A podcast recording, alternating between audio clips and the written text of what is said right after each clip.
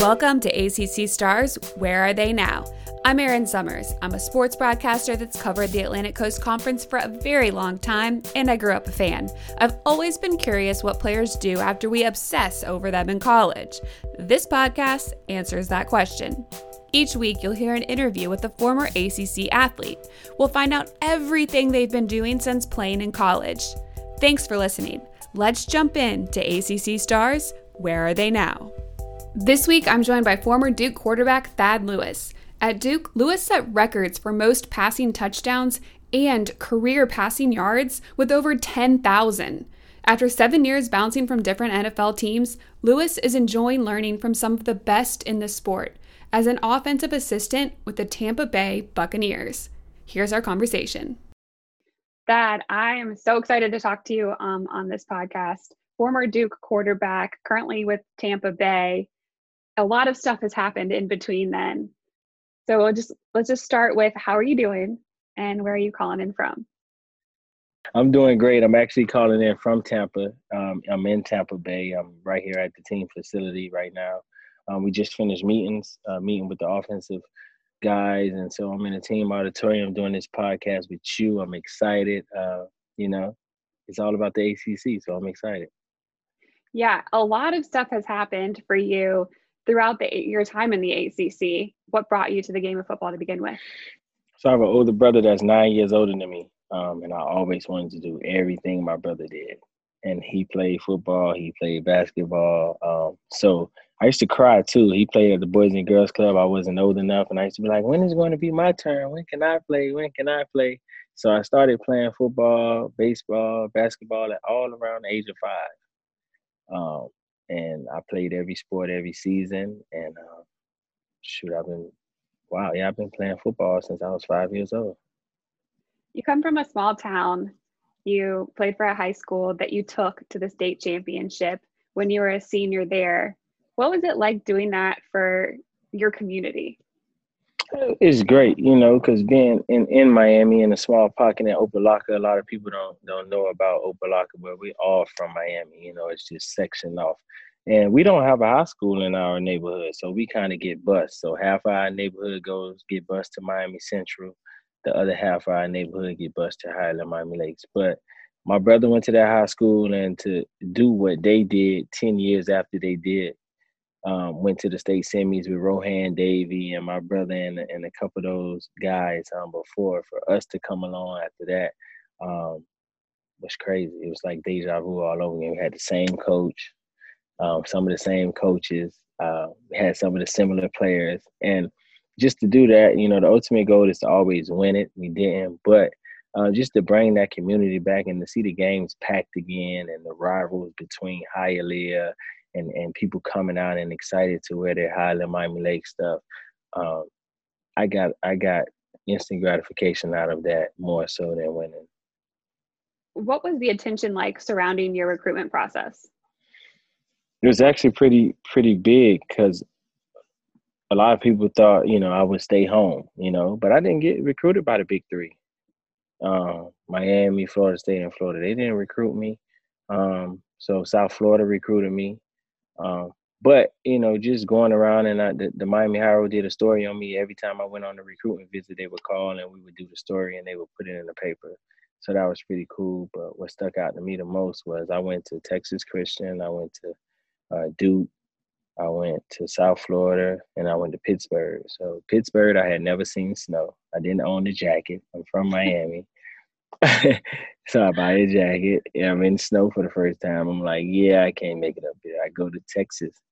Even though they do everything big in Texas, uh, taking us to all these fancy restaurants and stuff like that, I'm like, yeah, it's nobody here from the state of Florida on this team, let alone Miami. So I was like, okay, yeah, I, I don't know how much they actually trying to get into Miami, but I think all the Texas people gonna keep it Texas. And then South Florida, I was like, I'm not leaving. I'm, I'm not staying home. I'm leaving. Um, so that was my mindset. But the thing that stood out when I went to Duke is I knew my brother had graduated from college, and I was like, well, he graduated, I have to graduate.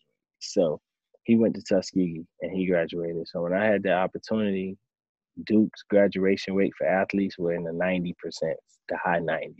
The only reason it wasn't 100 because some of the NBA players leave early for the NBA. it's basketball players, you know. So okay, I was like, yeah, I'll give that to you. Yeah. Yeah, I was like, oh, okay, yeah. At least I know I get a degree from here. Um, and I felt like if I was good enough in football, then that'd take care of itself. You picked a pretty tough place to go academically to say that you want to graduate from there. Right. Uh, didn't know what I was picking because uh, um, I, I learned this though. In in order to be ready for college, uh, if anybody, college, high school, any anybody listen to this podcast, take those AP classes. You know, take those hard classes. Get ready for college because I wasn't. You know, obviously they taught me everything when I got mm-hmm. there. You know, the hardest part about schools like the Ivies, uh, you know, they call it like the Harvard of the South and Dukes and Vandy. The hardest thing is getting in. Once you get in, they do not want you to fail. You get what I'm saying? So they have mm-hmm. a lot of things in place. Um, but I wasn't prepared. I would be the first one to tell you that. Now I learned very quick, you know, to get prepared. And I wound up graduating in three and a half years with a degree in mm-hmm. sociology. So it worked out pretty good. Yeah, well, congrats on that, first of all. On Thank the football you. field, you also had a lot of success. However, didn't really show up in the win column to start with. Your first right. season there, um, under Ted Roof, the, the head football coach at the time, and you go 0 and 12. 0 and 12. You're 0 and 12 your first 11. year. Yeah. And then 1 and 11 your, your sophomore year. Coming yeah. in with the success that you had in high school, you're the 10th rated dual threat quarterback in the nation. How did you handle having a losing season? I cried a bunch. you know, because it was important to me. And and and at that time at Duke, um, a lot of people don't know. A lot of my guys, they they knew they the NFL wasn't in their near future, so you know they were. So hence my left guard, I, Zach Maurides. I don't know if he was my left guard or right guard. He he's the the the CEO and the owner of Teamworks that everybody uses in the mm-hmm. country. Mm-hmm. Um, you, you know what I'm saying? So it was people like that that were on my team, and you knew they were going to be successful in something, but football wasn't. You know, I mean, they like to play football, but they figured like the NFL wasn't in my near future. And I was the one that was like, no, I want to make it to the NFL. That's always been a child dream of mine. And I remember breaking down crying. We played Matt Ryan in Boston, um, and uh, I, and we lost that game, man. And I just broke down crying because I'm like, these guys, yeah, I thought guys didn't care. But they kind of knew that we wasn't as good as other people. So I figured like, okay, cool. I can steal some stuff in this in these guys that I know that I where I'm from and things like that. So going into my junior year with the new coach, I was like, look, I cannot have these seasons again. And uh, I just started getting guys together, and I knew I had to help at recruiting. So I just was like, I need to get some better guys around and they was like, "Yeah, we're gonna go get some guys from Miami. We bringing them up on the recruiting visit." I was like, "Cool." Like, I just need a few few guys to come up here that think the same way I get, and we can get it rolling, and it actually happened when uh, David Cutcliffe got the job. But how receptive were the coaches to your ideas and your plans of, I know I want to come in here and I want to recruit people. I need to help change the culture. They actually came in and told me, forget everything you've learned before we got here. You're gonna learn how to do stuff our way, and we're gonna teach you a winning culture. And once they said that, uh, people had already told me like, "Hey, you got you know David Cutcliffe." I'm like, "Man, who is that guy?" Didn't know he coached the Manning. I, I had no clue. I'm a young kid from, and so they was like, "Just look him up." At that time, Google was really, you know, just getting started. So I was like, all right, I Google him, I look him up. And I was like, oh, he coached Peyton and, and Eli. And it was and Tee Martin. So I knew of Tee Martin you know, and it's like, oh, wow, he goes some. Oh, okay. Well, I'll stay because at the time I was thinking about transferring if we didn't get a coach that I thought was going to help further my career.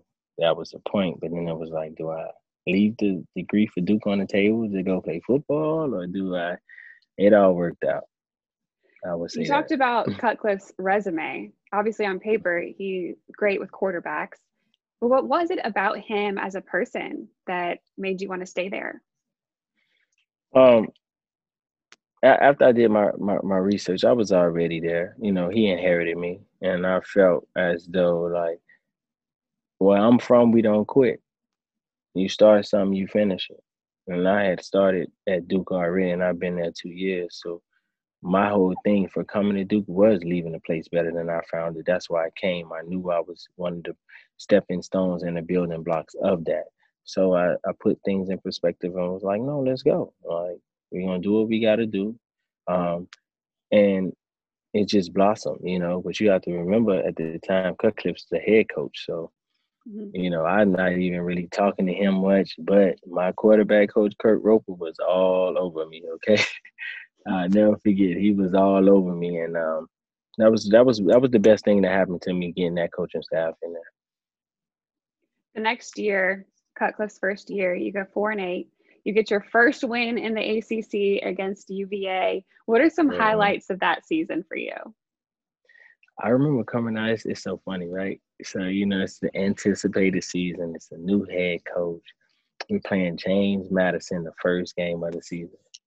So we go to Duke, right? You know, you figure Duke's a smart school, and Coach Cutcliffe has this thing that we put out. It's the rock, but it's uh like the Duke D. So they laser the rock in the Duke D. Somebody had this bright idea to put the rock at the bottom of the tunnel when you come out before the game. Okay, I think I know where this is this going. Is, yeah. This is how Cutcliffe's this is how it started off and we run out the tunnel. And I always used to come out last. I never want to be in the front. We had smoke, and they do not see the rock. they do not see the podium and the rock. And guys come out and run and hit the rock and fall and things like that. We have a lightning delay the first half, so we played like an hour and something later. Lo and behold, we win our first game. We beat James Madison that day. Uh, some guys were cut, bloodied up from, but looked like we played before we started playing. Um, but when you just look at that, you look at how we had already started facing adversity before we even played a football game, and we dealt with it good already as a team.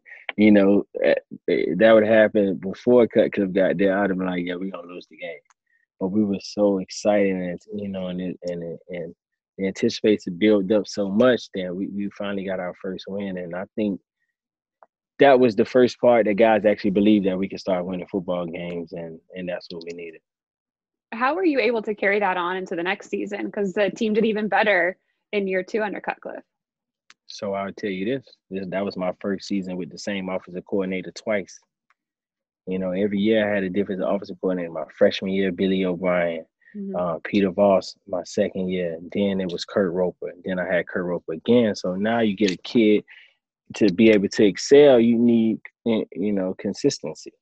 You know, and I finally had consistency. It was the same plays, it was the same system. Now I just need to learn the intricacies of the system and start getting better. And I had one of my better seasons, and I knew what coach was going to call based on the hashes, and I knew what he was thinking, and and we were on the same page. And so you know that that was that's when I knew like yeah I got it down pat now.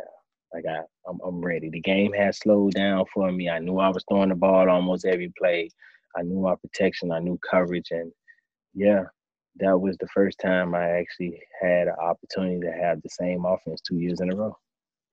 That season, you threw 206 passes without an interception. I mean, there was a, a very long streak going. Did you think right. about that every time you went out there? I'm sure the media, I'm sure we brought it up all the time. Yeah, you guys bring it up, but for me, it was like I just ignore the noise. I'm trying to win football games. I'm throwing, and I didn't even know until it came out in the paper. Half the times I don't know my stats until somebody tells me when I'm about to do an interview before, and they be like, "Hey, they might ask you this. Be ready to answer this," and things like that.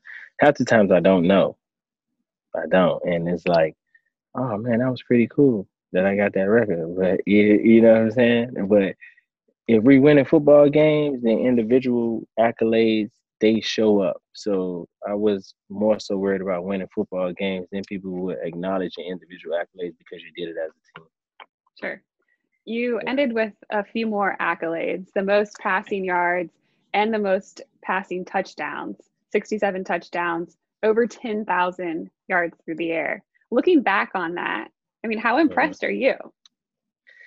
Looking back on that, uh, to keep it honest with you, is in 2009, I was a part of history. You know, looking back on that, and you don't think nothing of it, but just thinking about it now, it's about five guys in since the ACC existed to throw for 10,000 yards. I think I'm fifth on the list. But in 2009, it was only one player that had ever done that, and that's that jersey behind you, Philip Rivers. Mm-hmm. It was only one player that had actually done that. And then this little kid from Miami, from Opa-locka, the section of Opa-locka in Miami, went to Duke University, and I weathered the storm. I had three offensive coordinators, four years of college. I had two head coaches. You know what I'm saying? And you think about where the culture was and the guys were before that, and it was like, hey man, you did a, a thing and you left a place better. Because when I got to Duke, the practice field wasn't hundred yards long. Okay, then we had a little small patch off there on the side with the defense guys. That was grass, and ours was uh, turf. Now they has grass outside and a crazy indoor facility. Yeah. So when you think about that, you left a place better. Uh, when when I think back on it and reflect on it, it's like wow, like oh man, you did you really did something that was amazing, amazing that you really didn't know you did until I sat down and reflect. You know, now like what are we doing and thinking about it. what is it about you as a person that made you be able to overcome all of those circumstances and still have the success that you did? My mom. Growing up in a single parent home, uh, I'm way bigger than I'm six one, two. I think I was taller than my mom in the fifth grade, but she was five two. She put the fear of God in me and my brother, and she raised two boys. And she told us that I was not losing my kids to the streets and you know where you grow up at in the inner city you know and, and things like that stuff happens and and she was so strict and today i thank her for that i used to be like man i can't go outside i have to be home before the street lights come on she won't let me go play with my friends on sunday and thinking about that thinking back on it reflecting on it i just told her one day just thank you like for being so tough being so strict she never quit while i'm quitting that's you know? amazing. Yeah. And she she raised two boys. We always had a roof over our head. We always had food on the table. You know, she always had we always had shoes on our feet, clothes on our back. Even if it was tough, we all we never went without. She made it happen. So why can't I do the same thing? And me growing up so tight with my mom, because my brother nine years older than me, he was in college, so I was by myself. So I had to learn how to be very independent at a young age, and she taught me that. So seeing what she went through and the little stuff that I was going through in college and things like that, I was like, one, I want to make her proud. Two, she never quit, so I'm not quitting. Your mom sounds like an amazing woman and definitely she have made her proud. You graduated, sure. you had a lot of success in college. Right. When you were done at Duke, I mean, what were some of your next options? You went undrafted. What was that process like trying to figure out your next move? Oh man, that was tough. Uh, my heart hurt uh, every kid wants to get drafted. Every kid wants to get drafted, no matter what. And then I sat back and I looked at my stats compared to everybody's stats and the guys they had around them, and they got drafted mm-hmm. before me. And I was like, wait, I did the same thing these guys did. What's the difference? I did it with less talent around me, and I have the same numbers. What's the difference? So I kind of took that, and I always had that chip on my shoulder. And I had one phone call, and that was in the seventh round, and I Bruce Warrick called me, and Bruce Warrick worked that dude with Ted Roof before he got fired and he went back to the NFL. Bruce Warrick called and said, Thad, we're going to take you as an undrafted free agent to the St. Louis Rams. This was the seventh round. If nobody drafts you right now, we're going to give you 2500 And that was my one, my only call and my one opportunity into the NFL. And I said, I will make sure I make it my best and I wound up making a 53 man roster. So you signed with the Rams in 2010 as an undrafted free agent. You're there for a year when the Browns claim you off the waivers in 2011, and that is where you got your first career start. Take me through that game. That was amazing because people don't know the story. So I give you the backdrop. I actually, um, that season, week six, I got cut and put on practice squad. And so when you get on practice squad, you know, a lot of people, you know, feel like you playing quarterback. No, you're doing everything just to help the team. So I hadn't played quarterback, and I sprained my thumb the last preseason game. So I hadn't played quarterback since September. I'm playing every other position: scout team, wide out, defense, special teams. I think I take every snap of scout team the week before I have to start. So Brandon Weeden played. He gets hurt. Colt McCoy goes in the game. He gets hurt. I get a phone call like, "Where are you?" Because I didn't even travel. I was on practice squad. I'm like, "I'm I'm in Cleveland." It was like, "Okay, we, uh, we're going to sign you back to the roster. Get ready." I'm like, "Okay, cool." Thinking I'm backing up Colt McCoy. Call me back ten minutes later. Say you starting. Colt's out. I jump in the car and go straight to the facility. I go straight to the facility. I start watching film. I start preparing. We were playing the Pittsburgh Steelers. I never forget. They had the number one defense in the league. And I remember the stats because me and Antonio Brown were childhood best childhood friends. People don't know that. Mm-hmm. Uh, we went to third grade together, Henry Reeves, and I'm playing against one of my friends. He's he's a mega star in the league right now. He's starting at wide receiver now. I get my opportunity, and uh, the score was 10-10 going into the fourth. We lose 24 to 10, and me and him swapped jerseys at the end of the game. So just to to understand that I got an opportunity to play in the NFL, which some people never do. I started the game. And I got to play against one of the guys that I actually went to third grade with, and we walked home from the third to the fifth grade every day together. so it was it was it was amazing. It was a blessing. It was a dream come true. I had fun. I wish I would have won that game. But when you think about it, the talent that was on that field that I played with, they were young. Travis Benjamin, Josh Gordon as a rookie, Travis Benjamin as a rookie, Trent Reed, Trent Richardson as a rookie. You know what I'm saying? You're looking at some of these guys, and it was just like we just out there having fun, and we took uh took them to the wire. So that was that was great. Yeah, I mean, you had a good game 22 of 32, 204 yards, touchdown. So not bad for your first career start. And not then bad, not bad. You jump through a few teams after that, but when you land with the Bills again, you get a few more mm-hmm. opportunities. Mm-hmm. Um, right. EJ Manuel gets hurt, the starting quarterback there, and you're able to to come in again. Mm-hmm. Uh, do you remember your first win? Yes, in Miami mm-hmm. in my my hometown. So the week before we lose to Cincinnati. Yeah, we lose to Cincinnati. Then we going home, and uh, I, I never forget. I bought like twenty five tickets. I gave them to my mom. I said, I don't want to talk to nobody. You give them out. You give them out. I just have twenty five tickets. All I'm giving. You give them out. And the amount of support and the amount of people that came through there um, to just to support to see. My high school coaches came, my little league coaches came, everybody that touched that that that touched or, or, or was with me throughout my you know everything that's happened were there to support me. My mom, my brother, my nephew was born at the time; he was three, and so it was just amazing. And I got that win, man. And and and, and I think the, the Buffalo Bills didn't think we were going to win, you know, because I'm I'm on practice squad. We playing with a practice squad quarterback. They they didn't mm-hmm. think, but they didn't know like no, like this is what I like to do. So I was excited for the opportunity. I knew I had to make the best of it, but my first win was against the Dolphins. I think my only two wins in the NFL were against the Dolphins. Yeah, both against Miami. Your record two and three as a starter. Not right. bad. Your last bad. game as a Bill. Mm-hmm mm-hmm. at Gillette Stadium against Tom Brady. Yeah. And you had better stats than he did when it was all said and done in that game. However, Patriots did get the win there. Taking right. the field, being there, you know, in Gillette Stadium, playing against Brady. I mean, how did you even attack that moment? It was fun. That was my second time actually going against him. I had an opportunity to play against him my rookie year in the preseason. Mm and 10 up there in Gillette Stadium. And so me getting the opportunity to play against him was fun. It was raining. I never forget. And to this day, we talk about that game all the time. He asks me all the time, How did you throw the ball in the rain? Because it rained the whole game.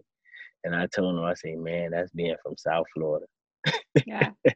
I said, Because it rains so much and, and we play football during hurricane season mm-hmm. you know and so sometimes it's just rain you have to play And I said every day at practice, man, to keep it honest with you, a lot of my practices were wet because it would rain. When school got out at two, practice started at three. It'd get delayed to about three thirty, four o'clock, and the sun come back out, and we had to practice every day. That was just how the weather was at home. Yeah, but man, that was fun. Afternoon showers, afternoon yeah. showers. That was fun. That game, even though it was a lot of implications, and it, I think if I re- remember correctly, if it wasn't for that third quarter, they had a heck of a third quarter. We was in the game. That was a great football game until the end. And after that game, I flew to Atlanta to watch um, Duke and um, Texas A&M, and that's when Texas A&M came back. And the funny thing is, Mike Evans is on this team right now. yeah, there's a lots of correlations to people that mm-hmm. you've seen yeah. play, played against along the way, and that's where you're at now. No uh, how much do you watch Duke's games and how often do you get back to campus? So I used to come back to campus all the time. Um, I actually did my rehab there when I tore my ACL. I finished my rehab at Duke. Um, that's how I got to meet Daniel Jones and we crossed paths and things like that. Um, I haven't been in about two, three years. I try to catch the games when I can. I know this year was a different year, but I'm always trying to catch the Duke football game. And they always give me grief around here because, you know, Duke is still, a lot of guys went to SEC Big Ten schools. I tell them I went to Duke, but that's my team. I love them. I watch them to death. And uh, I know we're going to get back, you know. I know we're going to get back to where we want to be. It was a different season this year. Uh, mm-hmm. It was a tough season for us, but I love my Duke Blue Devils. What they say, once a Dookie, always a Dookie. So there you go. You mentioned uh, your rehab tore your ACL in 2016. You uh-huh. tried to come back after that. Uh, when yeah. did you realize that maybe your playing career was done, and, and how did you handle that? When I came back. So I came back when I was with the Ravens, and I never forget. Um, I had the chance to play against the Bills, my former team. I did okay, and the next week they was like, "Hey, we're gonna play you. We're gonna see what you can do." Because I got there the second preseason game, and I'm like, "All right, cool. I'm excited, and I'm playing well. I'm running around, and I got hit again on my knee. And the mental block that I had was like, "Oh, did I tear it again? Is it hurt? It's getting stiff." And and I went out the next series and I missed three throws that I could make in my sleep. And I was just like, yeah, I think it's over. I think it's over. I was like, I'm shell shocked, and I ain't never been shell shocked ever in my life. And I was like, I ain't never been scared to take a hit. Right now, I'm scared to take a hit. Uh, but that season, I was like, if I can get one more year in the NFL and maybe start feeling back, you did. I didn't feel normal until probably a year after that. You mm-hmm. know, um, so guys who just want to come back and play after the ACL is it's different. Like your mindset has to flip. And I was 28 at the time when I tore my ACL. Coming back at the age of 29, I had never had no surgeries up until then. Um, the rehab was crazy, and you just don't know what you don't know until something happened. And and I knew, and I set out that whole year season, and I went. Um, I never forget this. I went on vacation. I turned 30 I turned 30. I forget, yeah, I, t- I tore my tore my ACL at 28. I turned 29. 30 when I was turning 30, I went to Belize um, for a whole week. Mm-hmm. I was like, man, what am I gonna do? Like, what am I gonna do? And I sat on there and, and I was uh, on the water and I got uh, in front of my hotel door and I said, you know what? I said a prayer. I said, if, if coaching is for me, have one of my one of my coaches called me. Have Chip call me. I just said the name. I said, "This coaching is for me." Have Chip Kelly call to offer me a job. I knew he was getting a job at UCLA at the time. Mm-hmm. I kid you not. Three weeks later, Chip Kelly called me. Chip Kelly, somebody that you played for uh, mm-hmm. with the 49ers and the Eagles. Uh, you right. bounced around to a bunch of different teams. Yeah. But before we get to you landing with UCLA, mm-hmm. They call you a journeyman. You were on mm-hmm. several teams lots of mm-hmm. practice mm-hmm. squads, lots of cuts. Mm-hmm. How did you mentally, emotionally just fight through all of that? You learn the business side of it. Nothing personal is business. You know? At some point in business, if you run your own business, you might have to fire, let somebody go, even if it's right or wrong. You get what I'm saying? That's just that's just the business side of it. So once I learned the business side of it, and that came very quick because I made the 50 round roster as a as a rookie, mm-hmm. and then they waited two weeks and cut me on a Saturday and then put me on practice squad. You know what I'm saying? So I learned the business side of it really fast, and I was like, okay. So they, I was like, they cut me. Like, do my money change? They were like, yeah, your money changed. I'm like, oh man. yeah. so I so I learned the business side of it really quick. And once you learn the business side of it, you just don't take it personal. But at some point, at some point, you be like, gosh, like when is somebody gonna give me an opportunity? When am I gonna get my break? Do they not know what I did in college and things like that? And you just understand the business side of it. One, I wasn't drafted. I was undrafted. So if I look at the business side of it, how can anybody justify starting an undrafted guy over guys that were drafted and more money is invested in them? I started thinking like that, and I was like, okay, Lord, I get it now. okay, I get it now. You know, it's it's it's a money thing and it's the business side of it, and that's mm-hmm. just what it is. And so I was like, well, they keep cutting me. And it don't look like I'm making enough money to just retire for the rest of my life. So I better try to save enough to just get ahead in life because I know I'm gonna have to do something else after this. And so I learned that real, real early. Real, hey, is that Duke education? That's smart. Man, I learned. yeah, I learned that real early. And when I learned that real early, I was like, I'm trying to play as long as I can and save as much as I can. If I wind up getting getting an opportunity where I can make it, make enough to retire, that's cool. If not, I'm gonna be ahead in life when I get up out this league. And so I took that approach after my first time getting cut. Good for you. Because I, I, was like, wait, they can just do that? They don't have to honor my contract? I was like, no. I was like, okay, I need to learn something here.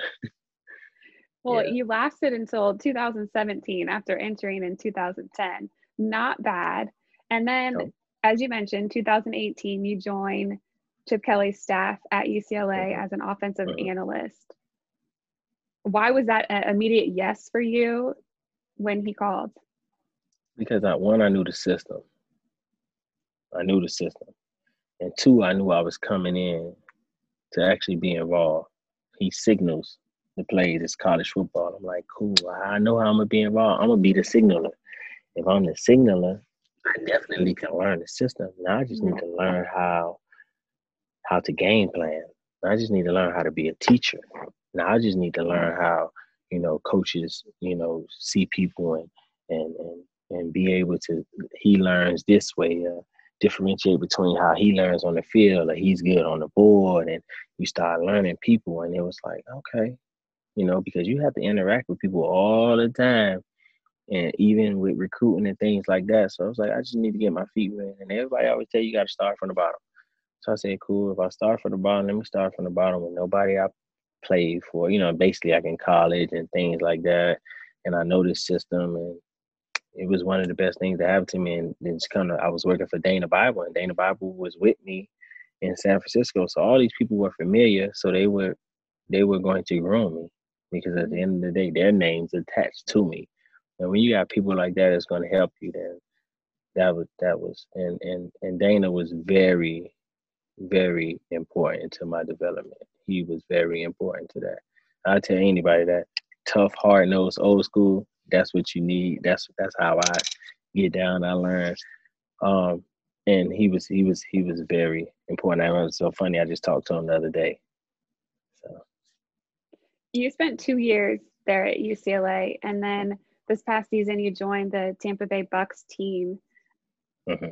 as a part of their fellowship program. Mm-hmm. What does that mean exactly, and what are you doing for them? So I, I, I did the fellow program um, with them, and it was just the fellow program. And when I talked to uh, Bruce Arians when he called and offered me the fellow program, he said he had it for all of training camp and it could possibly be for the whole season. And so I was excited. I'm like, oh man, cool. I knew what that meant though. You come in, you do a great job, you mesh with the group, the guys like you, this and that, you'll get kept. If not, you going home. That's how I took the translation. It's a tryout, right? It's yeah. a tryout. I took it. I was like, I done had a bunch of tryouts. I know that. I done went so many different teams. And so I, I had already knew what to do. I had been coaching for two years. I knew not to wait. I knew not to sit back. I knew not to, you know what I'm saying? Anything I can do to get involved, and I just asked, hey, you need some help with this, you need help with that. The, the last week of training camp, he comes in, I'm talking to the receiver coach, like, hey, let me holler at you, let me see you. At this time, you know, it's COVID, COVID crazy, everybody elbowing each other, mm-hmm. no, no fists, no nothing. It's early in the season. He said, man, you came in, you did a great job. He said, so I'm like, oh snap, like what happened? you know, he said, no, but you exceeded our expectation. You did more than great. So we want to reward you with a contract to work for us. That's the offensive, you know what I'm saying, like quality control, basically like an offensive assistant. Mm-hmm. I was like, heck yeah. I gave yeah. him a big old hug, like forget COVID. Like I gave him a big hug.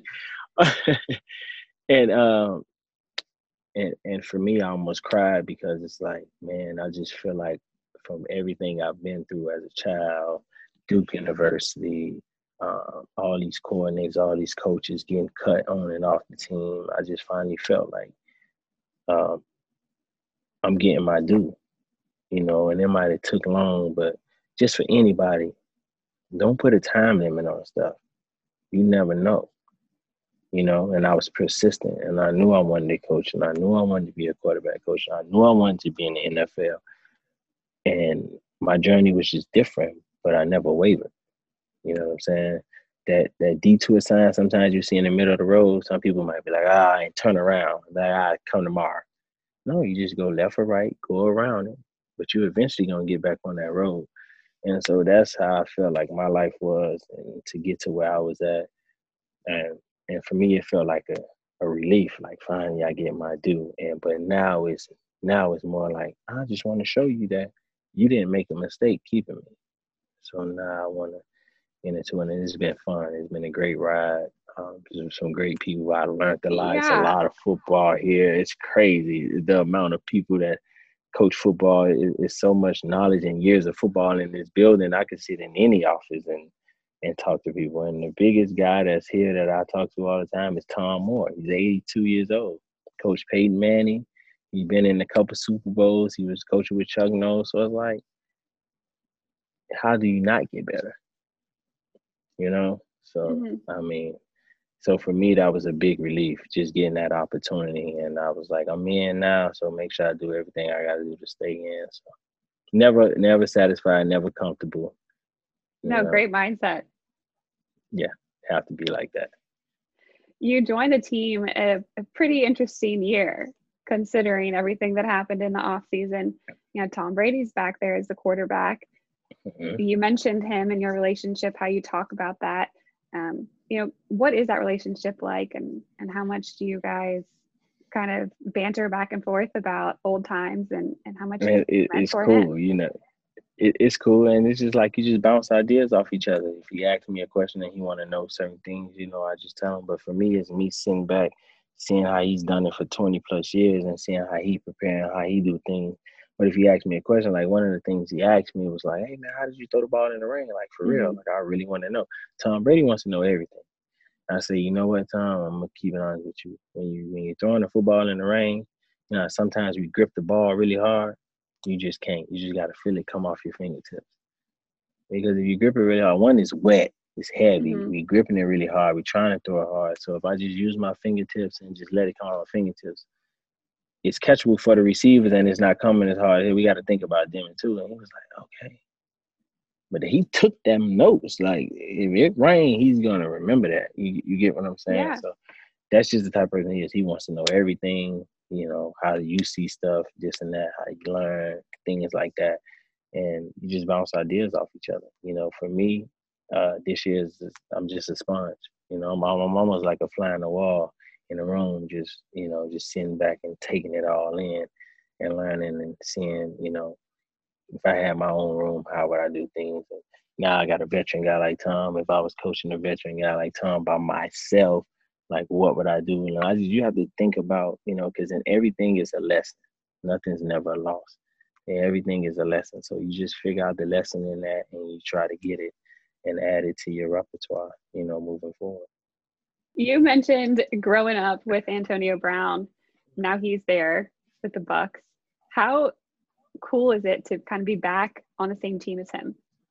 It's crazy. it's it's, it's amazing because I can leave work and I can go to my my friend's house and, and, and play with him and you know, talk to him and play with the kids, you know, and go outside and shoot hoops with the kids and you know see his kids grow up. You know, I don't have any of my own yet, but you know, just and it's just like a familiar face, you know, in the place and just to see him get back to what he's you know what he's doing. He's back in the league. He's you know in a great place. Everybody know what he went through, but you know just to have my friend here, man. You know you, you never kick a man while he down. That's rule number one where I'm from. You always help him up. So I'm here and I can help. Um, and, and and and that's the best thing, you know, that I that I get a kick out of. I can help my friend, you know And I know the system he came in. And uh, I can actually go to his crib and say, hey, let's study, you know, let's go over this. And he would know everything that's going on. So I'm able to help him. He's able to help me because he's at the best at what he do. I mean, you should see how he his regimen, how he take care of his body, you know, how what he eat, you know, what he don't eat, and things like that. So I'm just learning from him, and he's learning from me, man. You know, it's, it's give and take. One hand washes the other, and it's been amazing. It's been a pretty fun season for the Bucks in the playoffs. What's been the feeling just being a part of all of that? Shoot, just like the Bucks, it's my first time in the playoffs. even even though I played, you know, seven years, I never made the playoffs. But it's exciting. Um, like Lavonte Davis from Miami, he's been here the whole time. Mike Evans been the whole time. They've never made it to the you know, to the playoffs. But just to see those guys go out and play their first playoff game and get their win, and it's now it's like, okay, cool. Like, we was losing games. Man, it's only one undefeated team I remember in the NFL. 72 Dolphins. Mm-hmm. Never been done besides them. So nothing to worry about. We're gonna lose games. But you just gotta do what we gotta do at the right time. And our mindset was get in the tournament. You get in the tournament, you got an opportunity to win it all. And we we we do. And uh, it's been fun, man. It's been it's been long though. I promise you, I haven't been. It's been long, okay. Like 16 weeks, the playoffs. You imagine we would have had the preseason too. Mm-hmm. You know, for people like, and I had never been to playoffs. It's been long.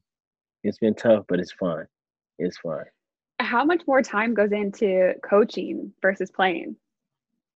It's a lot more going to coaching versus playing because all those cards that you're looking at when you're on scout team, mm. I have to do those now. so when the when the players get to go home and take naps and things like that, we getting practice and everything done for the next day. So time consuming. I'm learn I don't I learned behavior. I get up at three thirty now in the morning, four o'clock. That's learned. That's learned behavior. Okay, trust me. When I first got here, I was like, wait, wait, what? Tom Moore was like, "Yeah, I'm gonna see if you can get here by 4:30." I was like, "Yeah, I don't even think I woke up at 4:30 before, unless yeah. it was by mistake." you know what I'm saying? so, but you think about it now. You get in at 4:30, nobody's really here. You knock out all your work. The rest of the day is a breeze, and I was like, "Oh, okay." You grinding, but it's not as long as you think. But it's long, but it's definitely longer than a player. Definitely. Yeah. What's next for you? For me, um, I want to be a quarterback coach. That's the, I want that to be my title. Thad Lewis is the quarterback coach of one of these franchises here in the NFL. College, NFL, the matter. I want I want to I want to do NFL. You know, I, I like NFL. College has gotten a lot you know, I'm pretty low key. I don't even have social media. I got to get social media to recruit mm-hmm. kids. I remember, you know, I did it for two years, and some of the kids, if you hit them up and then you don't hit them up the next day, and you hit them up the day after, like Coach Machine called me yesterday. What? Wait, what? Like, you know, like I, I, have a life too, you know. Yeah. Um. So it's just it is it's different, but if you feel like that's something you want to do, for me personally, if I could just do all football, I'm cool with that. You know, no babysitting, no begging, no babysitting, no begging play for you. no letting no kids dictate, you know, this, that, and the third, and things like that. But because once you get to the NFL, the, the guy that makes the NFL, the guys that love this game. Mm-hmm. So you know, I, you want to be able to see and help young men grow and obviously give back some of the knowledge. Like I played in this league, man. Look, I did things this way. Maybe you should do it this way. You know, things like that. You have so much experience. You can help guide a young guy through this league because they gonna want you coming into some money too. This is the real world now. This has nothing. This not college. You know. And three, time management ain't no classes. What you gonna do? Play video games all day, or you gonna study? You know, and do stuff like that. So it's just some stuff that you know with this new generation that we might have to you know, be able to guide. But if they can relate to you, then I feel like I'm young enough to that point where I can still relate. If I get old enough and I can't relate, I think I'm it's done for me. what is some advice to players, young players that have similar backgrounds to you, um, that have goals to play at a high level? You have to remember this. It, it, it's not just you; it's, it's other people that want that to to be in that spot too. And a lot of kids don't realize this. I don't want to be the best. I want to be good. I want to do this. I want to oh, really. You know, it's only 2,000 jobs in the NFL. You know, it's 200 something picks every year in the draft. So that means 200 It's a case that 200 people might lose their jobs every year. Mm-hmm. Every year. So I would tell kids if this is something you really, really want to do, you have to put your best foot forward in everything you do. In everything. Now you have to remember it's the difference between being a hard worker and working hard. You can work hard doing something and trick me and don't work hard at something else. But if you're a hard worker, you work hard at everything you do. So if you go hard at everything you do, you giving yourself a chance. Obviously, we know a lot of factors have to go into. You have to stay healthy and things like that. But a lot of kids too, I see them always work on the physical part of the game. We need to work on the mental part of the game. You need to know why that coach calling that play, know why you're running that route like that, know how the spacing of the play, learn concepts, learn blocking schemes, understand why the coaches are doing certain things. When you understand that, you become the best at what you do. You know, and you can play long and longevity. And a lot of times we just feel like we want to be the physical you know, football to me, to keep it honest with you, is 20% physical, 80% mental. So we have to start learning that part of it. And that's going to help. That's going to help a lot of people out, you know. Sure. The mental yeah. part of it, you know. And you have to learn, you know, once you get older, especially them guys in college, y'all learn how to watch film. Ask the coaches what they're looking for. Ask the coaches what they're watching on film. How do I watch film, coach? what do I have to do when I watch film? What you expect out of me to get out of this when I'm seeing what I'm looking at and things like that. Because if you don't know, then you just playing football and you don't know why you're doing something. You always should know why. You always should know why. So that's one thing that Kurt Roper helped me with, and that's gotten me to where I'm at to this day. So that's great advice. Yeah, yeah, I love it. No what doubt. is a couple things that you do outside of football, outside of work. What do you enjoy to do if you have some time? I love going fishing. I love okay. fishing, deep sea fishing. Okay, so I, I every my high school coach live in the Keys. I like to travel, and I'm down 20 pounds since I played, but I still like to eat. I like to go out to restaurants and nice places and eat. Um, so fishing, traveling, you know, and, and, and going out to nice restaurants is, is, is pretty much what I like to do. Well, hopefully we can all get back to going out to restaurants whenever we want, inside. Ooh, Sometimes no it. With no mask, right? yeah, exactly. Yeah. Uh, I really appreciate it. I love talking to you. Uh, I could talk to you for a long time. got tons of stories, great attitude. Thank you yeah, so much for spending anytime, time. Anytime. Thanks for listening. Make sure you subscribe wherever you get your podcast so you don't ever miss an episode of ACC Stars Where Are They Now?